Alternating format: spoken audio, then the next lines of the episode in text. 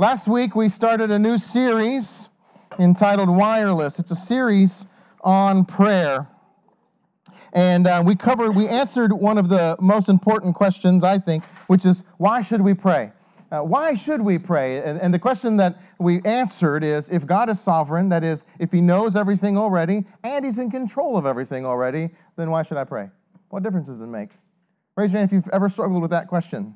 I still, still struggle with that question until last week when we had three, I think, pretty good answers. Answers that have helped me as to why we should answer that question. And so if you missed it last week, you can listen to that online. Those answers to that question, I think, have freed me up personally to be able to pray, to say that we still are required to pray. We're still called to pray. We're still invited to pray, even though God is in control. Of course, we should pray to God. Who else would we pray to?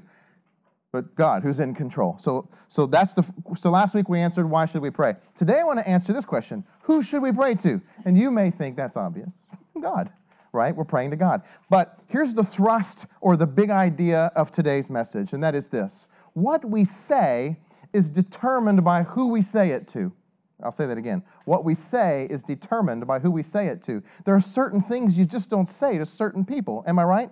There's protocol. And so today we're going to look at two things. We're going to see that God is king of the universe. So what we say is determined by who we say it to. How do we say or what do we say to the king of the universe? And then secondly, we'll see that God is our loving father. And if what we say is determined by who we say it to, then how do we talk to a father who loves us? I think Psalms I was reading the Psalms this week. Psalm 36 does a really good job of showing us both God as King of the universe and God as loving Father. For instance, look at verse 5 and 6. It says, Your steadfast love, O Lord, extends to the heavens, and your faithfulness to the clouds. Your righteousness is like the mountains of God. Your judgments are like the great deep. And man and beast you save O Lord, King of the universe. I just see David exalting God as King of the universe in those two verses. Then the next few verses says, How precious is your steadfast love, O God. The children of mankind take refuge in the shadow of your wings. They feast on the abundance of your house, and you give them drink from the river of your delights. For with you is the fountain of life. In your light do we see light. Doesn't that just sound like a loving father who invites us into his home and feeds us with his abundance and takes cares, takes cares of us, takes cares of us, and then also instructs us, shows us light. We don't know what darkness and light is if it isn't for our Father who teaches us the difference between good and evil and lightness and dark. So God is King of the universe and He's our loving Father. So if what we say is determined by who we say it to, how do we speak to God who is king of the universe? And my answer to that question is say nothing. Say nothing. We might take a play from Isaiah's playbook if you remember the story of Isaiah, he walks into church one Sunday morning, I should say Saturday morning, and he is approached with the Almighty God Himself and His angels. Can you imagine? You walk in, boom, there's God. What would you do? Let's look at what Isaiah does. In the year of King Uzziah's death, I saw the Lord sitting upon a throne, high and lifted up, exalted, and the train of His robe filled the temple. This means this robe was just like smoke that just covered the whole temple. And when he walked in, above him stood seraphim. These are kinds of angels that God created for himself. And it says they have six wings, and with two they covered their face, and with two they covered their feet, and with two they flew. And I don't know, maybe I watched too many movies. But when I'm imagining these angels, I'm not imagining like Cupids you know, flying around. I'm seeing these two massive wings covering their face and these two massive wings covering essentially their whole body which is weird. And then you see these angels and they're flying, and I don't think they just go, you know, like a cartoon. I see them as like, you know, you know, before you even, you know, you ever seen like that on the movies? It's like, whoa, wait, how'd you get there? They just, they know how to, they don't even use their wings to fly. They just appear in places the way I see it. And they called out one unto another, Holy, holy, holy is the Lord of hosts, and the whole earth is full of his glory. And the fa- listen to this the foundations of the thresholds shook. And they don't build them like they used to. You know, like if earthquake hit my house, it's down, you know, in, sec- in seconds. This is, you know, ancient Israel. They, they were slaves. They knew how to build the pyramids. They built this temple and it shook. And a voice came out and called, and is filled with smoke. And he said, Woe is, and I said, Woe is me, for I am a man of unclean lips. And if you really know what's happening here, he's not talking out loud, he's talking to himself. He's saying, I can't even talk because I have unclean lips. The moment I speak, this word passes my dirty lips and it taints or defiles this place where the holy God is, so I, I can't even speak. So, what does Isaiah do? He says, Nothing. Think about that. If what we say is determined by who we say it to, then how can you approach the King of the universe? Say nothing. Sometimes I think we visualize God as Morgan Freeman, you know, this nice little old man with a nice smile, and he, he just kind of smiles at our ignorance and our arrogance. Oh, you. But that is not the experience of Isaiah or Moses or the Apostle John. In fact, anyone who ever came face to face with God and lived to speak of it, they all have the same experience, and it's not Morgan Freeman. It's hug the ground and hold on while the earth is shaking violently. Uh, for instance, I'll just read this one Exodus chapter 19. Moses brought the people. He wanted to introduce the people to God. He's an evangelist. He brought them out of the camp to meet God, and they took their stand at the foot of the mountain. The mountain. Now, Mount Sinai is wrapped in smoke. There's that smoke again, because the Lord had descended on it in fire, and the whole mountain trembled greatly. And at the sound of the trumpet grew louder and louder. That's his voice. And Moses spoke, and God answered him in thunder. I could tell you stories in Acts. All the apostles are gathered around a room. God shows up. The whole earth is shaking. You look at the Apostle John, he gets taken to heaven, he sees God. What does he do? He says, I fell as though dead. This isn't Morgan Freeman. this is the King of the universe. And so, how do you speak to the King of the universe? Say nothing. I had an experience kind of like this when I was in college. Actually, it's nothing like this. It's nothing compared to meeting God face to face. But I got to meet someone who I considered the most important person in the world. His name was Rich Mullins. Anyone ever heard of Rich Mullins? I, he was like my idol. I looked up to him. I wanted to be him. In fact, I got turned on to him because of his music. And it's because his music was different than everyone else's music. It was, it was better than everyone else's music. He, he actually sang about real things. He was raw. Sometimes he would get mad at God in his songs, and I'd say, Thanks for saying that, because I feel that way, and now I can sing that way too. He, he would talk about nature, you know. The moon moved past Nebraska and spilled laughter on them cold Dakota hills. Now, I've never been in Nebraska or Dakota, but I sure like that song. I just, he, he had a depth that I didn't have with God. And so, as I was driving around in my car one day, I thought to myself, I'm going to ask him if I can follow him. Why not? What if I could just quit college, which, you know, would be fun at that time, and follow Rich Mullins and do what he does? Maybe he can mentor me. I don't know if you know much about Rich Mullins, but there's so much more to him than just his music. I learned as I started liking his music that he was a celibate, which means he was never going to get married because he wanted to serve God. And listen to this he was a famous musician, multiple albums. He wrote music for Amy Grant and Michael W. Smith. So he made lots of money, I'm, I'm assuming. He had a Golden Globe or a Dove or whatever they're called in the Christian world. But here's what he did he went to a little church in Wichita, Kansas and he had all of his checks sent to that church. And he told that elder, elder board, every year I want you to get together and determine my salary for the year. And here's how I want you to base that salary. I want you to base it on what the average blue collar worker in this town makes. And then I want you to pay me that. And then I want you to take the rest of it and give it to the Indians, the American Indians, the Navajo Indians. He, he had a, minish, a mission and a ministry to the Navajo, I believe it was the Navajo Indians. And he gave, he didn't give 10% to God. He gave like a lot of percent. you know, he gave it all to God, he sensed. And he says, All I need is enough money to feed myself and to wear, you know, sandals. And that's the way he that's the way he rolled. So I went, I found out he was coming in concert in Houston. I lived in Dallas. So I drove all the way to Houston, met a friend of mine there, got there like 19 hours early you know, this wasn't an Apple iPhone, uh, you know, uh, opening event. This was Rich Mullins. No one was there early. I was the only one there early, but I got to sit on the front row, and I was the annoying fan who kept requesting songs the whole night. And then when the concert was over, I, I got to go in line to get him to sign an autograph, and I had my guitar book, and I wanted him to sign an autograph. But as the line grew, I kept getting into the back of the line because I wanted to be the last person. So I just kept getting in the back. It's like, darn, there's more people. Come on, go ahead in front of me. Why? No, just go. I want to be last. So I waited in line for like six hours and I finally approached the rich Mullins. And here's what I was going to say Can I follow you? Will you mentor me? I will leave everything and follow you. The Lord told me to say this to you. I'm just kidding. I wasn't going to say that. that would have been weird. I approached him, and here's what I said. He said, What's your name? I said, What's my name? Oh, Mike, Mike. he said, Mike. He signed it. He handed a book to me, and he said, Cool cross. Apparently, I was wearing a cool cross on my, on my neck. And I'm like, I don't even think I said thank you or anything. I was like, uh, Mike, and walked away. How many hours was I standing there? And I get up there, I had no plan. I was just gonna, you know, say, "Can I follow you?" And I get there, I could, I was speechless. I don't know if you've ever experienced anything like that, but here's what I think: if I, meeting a silly little quote unquote celebrity, am speechless, then how much more so will I fall on my face if I were to approach the King of the universe? When you're talking to God, the King of the universe, say nothing.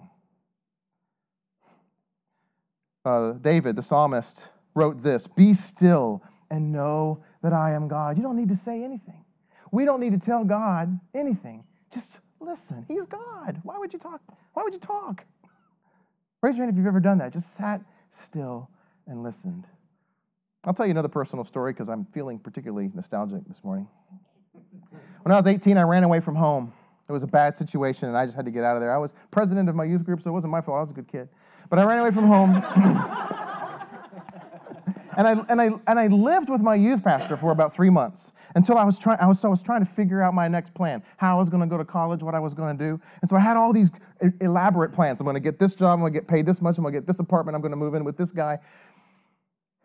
Every time those plans, the first step of one of those plans would fall through, the whole plan would crash. And so I'd be frustrated. So after about six or eight or 10 or 12 plans, I was very frustrated and I was mad at God because how could he put me through this? And so I told my youth pastor, man, I had this plan and this was going to work and this plan, this was going to work. And here's what he said to me. I've never forgotten it. He said, Mike, you need to shut up. I was like, you're my youth pastor. You're supposed to be nice to me. He said, you talk too much. I was like, man, he wants me to leave, I think. Because I was already feeling, you know how it is when you're living with someone, you already feel like it's time for me to go. Now I'm pretty sure it's time for me to go. But he wasn't finished. Then he said, I want you to go take a walk on that pier. And see, I thought he was being rude. I thought he was essentially saying, take a long walk on a short pier. but what he was really saying is there was literally a pier in his backyard outstretched to the Gulf of Mexico. He says, I want you to walk out on there. I want you to sit there and I want you, shut up and just listen. And don't come back until you hear what God wants you to do. So I sat there for four, maybe six hours until I was cold and hungry and came back in. And I did that every day after school for four days. Maybe it was five, I don't remember. It was every day after school until I, I heard his voice. And I did. I heard his voice. So my youth pastor taught me, I think, the most important thing about prayer, and that is shut up. Say nothing, just listen. God has something to say to you. Stop trying to fit God into your world. Order your world around God and let Him speak. Now, I want you to know this because some people are weirded out by this, but I'm not. I believe that God does speak. I, beyond a shadow of a doubt, I have heard his voice. Now, it wasn't an audible voice, or else I wouldn't be alive today, I don't think. It would crush my brain, you know? And it wasn't the voice of Morgan Freeman. It was something. I can't explain it, but it's, it's clear. Raise your hand if you're just with me. You know it's, they say it's a still small voice, but it's not just like bad pizza or you're feeling a certain way. You really know when God speaks. I can't explain it any other way. Uh, Mother Teresa said, um, Prayer is not asking, prayer is putting oneself in the hands of God and at His disposition and listening to His voice in the depths of our hearts. We hear it in there. In fact, one time a reporter asked Mother Teresa, he said, What do you say when you pray to God? And she says, I don't talk, I just listen. And thinking he understood what she meant, he said, Oh, well, what does he say? And she said, Well, he doesn't talk, he just listens. And then he was quite confused, as I would be too. And she saw that on his face and says, Look, if you're confused, I don't know how else to explain it to you. that's the best I got. And I'm telling you t- today, that's the best I got too. He does speak. Beyond a shadow of a doubt, I know he speaks. But in order for you to hear him, you need to shut up and you need to say nothing. So if what we say is determined by who we say it to, then how do you talk to the king of the universe? Say it with me. You say, nothing. But God is the God of the universe, He is King of the universe, but He also has invited us to call Him Father. Now, let, me, say that again. He doesn't just invite us to call Him Father, He has adopted us as his children, and he is our, our Father. Listen to what it says in Romans. You have received the spirit of adoption as sons, by whom we cry, Abba, which means Father. The Spirit Himself bears witness with our spirit that we are children of God. Inside of us, we cry out, Abba, Father, because the Spirit inside of us is telling us, You are God's son. You are God's daughter. You are a child of the King of the universe, and you can call Him Father.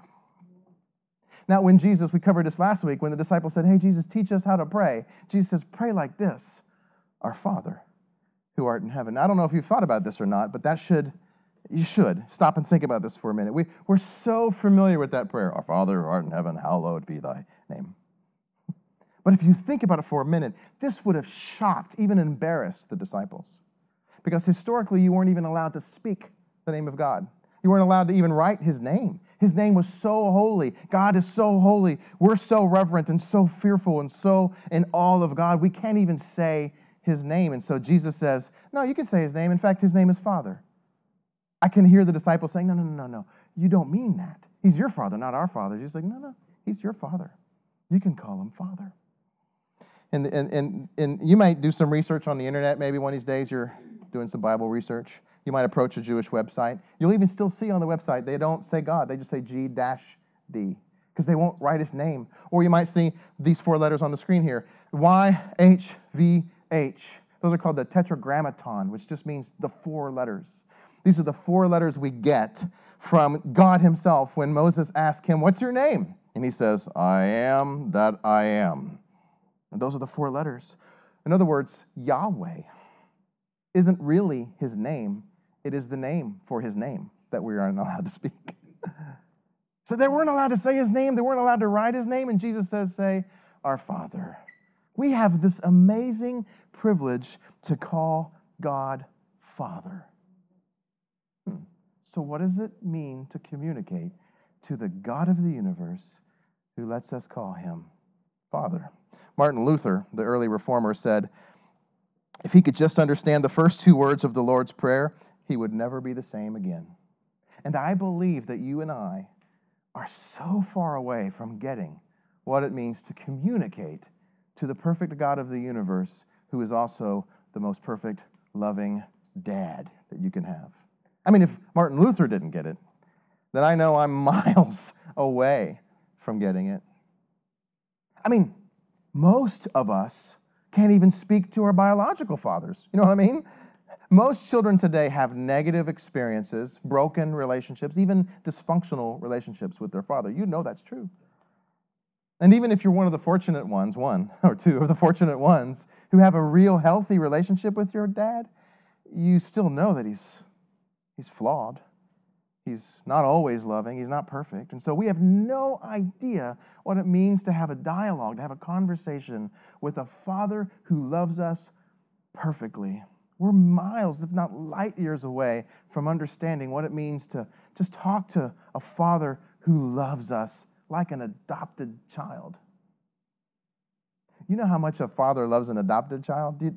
Some of you may have adopted before you've got to love that child even more, you know, because they don't feel real, like a real child. And so you've got to show them how much you love them and, and how much you want to give them, and that you don't have to earn my love. I've given it to you. I've chosen you. I've adopted you. You're mine. I love you. Stop trying to please me. Just receive my love. That's how much the Father loves us. One of my favorite authors, Brennan Manning, who I was introduced to by Rich Mullins, said this We are children, perhaps at the very moment when we know that it is as children that God loves us not because we've deserved his love and not in spite of our undeserving, not because we try and not because we recognize the futility of our trying, but simply because he has chosen to love us. We are children because he is our Father. And all our efforts are fruitful and, and, fruitless to do good, to speak truth, to understand, are the efforts of children who, for all their over refinement, are children still in that before we loved him, he loved us as children through Jesus Christ our Lord. So Brennan Manning is, is, is, essentially saying it doesn't matter how hard we try, and as children, we've been refined, we've been taught you need to do good, you need to try harder, you need to be better. No matter how hard we try and how good we do and how better we, we is, we need to know that the only reason why God loves us is not because we've proved anything to Him, but because He chose to love us, because He's a Father. I love my children. So, I haven't answered the question yet, have I? How do you speak to a God who is your Father? Say everything. I don't know about there are other dads in this room, but I want my kids to tell me everything. I don't want them to hold anything back. I want my son to tell me when he has a bad day at school. I want him to tell me when he got embarrassed or if he got bullied. Uh, if, if he ever starts to like girls, which I'm sure he will, I want him to tell me about those girls he likes. I don't want him to hold anything back. I want him to tell me everything. Why? Because I love my son. I love my children, and I don't want them to be afraid to tell me anything. I want them to open their, their mouths and speak everything to me. Amen? So when you're speaking to God the Father, say everything. We, this is why it's important, and I said this last week, this is why it's important that we experience and understand prayer through the lens of the gospel. That is, that Jesus loves us and saved us and adopted us as his children, and so of course we want to talk to him. No one wants to talk to a, um, what, what kind of father do you not want to talk to? You don't want to talk to a father who's disappointed or who's withholding. We all know what a disappointed, withholding father looks like, right? You come home with bad grades, and you know dad's going to be disappointed. But then you're also thinking, but you know what? It doesn't matter if I made an A, he'd still be disappointed. And he's withholding because he's always disappointed. So he's like, Well, I would have given the world to you, son, but you made an A minus. Sorry, bud. No one wants to talk to a father who's disappointed and withholding, but can I just tell you that God is not disappointed? He loves you. He's already chosen you, He's adopted you. And He's not withholding. He wants to give it all to you. He has given it all to you. He's given you everything. And He wants to hear your prayers, and He wants to answer your prayers, and He can, and He will. So just tell Him everything. This is where I am, God. This is what I need, God. This is what I'm struggling with, God. He loves you and says, Thanks for telling me. Now, I already knew it, but thanks for telling me. Now I want to give it to you. I want to bless you because you're my son, you're my daughter. I love you. Listen to what Jesus says Ask and it will be given to you. Seek and you will find. Knock and it will be open to you. Which one of you, if his son asks for bread, will give him a stone? Or if he asks for a fish, you'll give him a serpent? If you then, who are evil, thanks, Jesus, you're right, I am evil. If you then, who are evil, know how to give good gifts to your children, how much more will your Father in heaven give good gifts to those who ask? Your Father in heaven loves you, and when you speak to him, say everything. Amen? Say amen. Yeah, good. All right, so I want to conclude. Let me just wrap it up. When we're speaking to the God of the universe, we should say nothing. But when we're speaking to our loving Father, we should say everything. But I want to add one more for those of us who are prone not to pray. Maybe we still have hangups. Maybe we still have bad relationship with our, our Father. Maybe we still don't understand God's sovereignty. So say nothing when you're speaking to the King of the universe. Say everything when you're speaking to your loving Father. But for goodness sake, say something. Say anything. We have this amazing honor, this amazing privilege to communicate to the King of the universe, who also is our Father. So say something. You've got a wireless plan. Don't waste it. say anything. Just say anything. And once you start talking to God, things will happen. Maybe you don't get prayer right now, and that's completely okay. I don't get prayer right now. But the more you do it, the more you'll get it. Here's another quote from Mother Teresa. She said, Prayer makes your heart bigger until it is capable of containing the gift of God Himself. So just start talking. And eventually your heart will grow and you'll grow, and eventually he'll fit in there. And eventually you'll have an intimate, dynamic prayer life. But for now, say something. Say anything. Because here's where I think we get confused relationships take work, don't they? Oh, come on, you, you know better than that. Relationships take work, don't they? they take a lot of work. Your marriage relationship takes work. You, you, it takes time, it takes energy, it takes forethought You've got to go approach something, and I'll give you an example. When I first met Rich Mullins, I was speechless. But I, I got a chance to meet him again, and then I wasn't speechless. I spoke. I said things to him. I asked him questions. I even got a photo op. I got a picture hanging on my wall of me and the Rich Mullins. But I still can't say that I know him. or he doesn't know me. he will one of these days. because we needed more time, we needed more relationship, we needed more work. So relationships take work. How about relationship with your earthly father? Come on, you know it takes work. You can sit on the boat and fish for six hours and say two words to each other, you know? Relationship with your father takes work. So why would our relationship with God be any different? Well, because he's God. Yeah, but you're not. and so the communication is going to be really weird because you don't know how to talk to kings and you don't even know how to talk to fathers. It takes work. I think sometimes we think that we can go from zero to 60 with God on a little conversation on I 70, you know? It's like, here I am stuck in traffic, God. I know it's been a while, but hey, let's talk. And then all of a sudden, we're just going to go from having no intimacy to having all the intimacy with God that we ever imagine is there. And I'm not saying that that can't happen. I'm just saying that I think we expect it to happen. And it doesn't. Prayer is not really natural. It's not something that you can just say, okay, God, it's been a while, but let me, let's talk. I, I, and I'm going to give you a second chance to wow me. Are you there? Can you hear me now? Can you hear me now? Just what I thought. You're not there. No, because it takes work. Listen to what R.C. Sproul said. He says, prayer, like any means of growth for the Christian, requires work. In a sense, prayer is unnatural to us. Though we were created for fellowship and communion with God, the effects of the fall have left most of us lazy and indifferent towards something as important as prayer. Even though rebirth quickens a new desire for communion with God, sin resists the Spirit. So it takes work, it takes time. So when you're talking to the God of the universe who invites you to call him Father, say anything. Just start talking, just start working at it. So, in conclusion, I'll say this say nothing when you're talking to the King of the universe, say everything when you're talking to your loving Father, but for goodness sake, just say anything. Amen? Let's pray.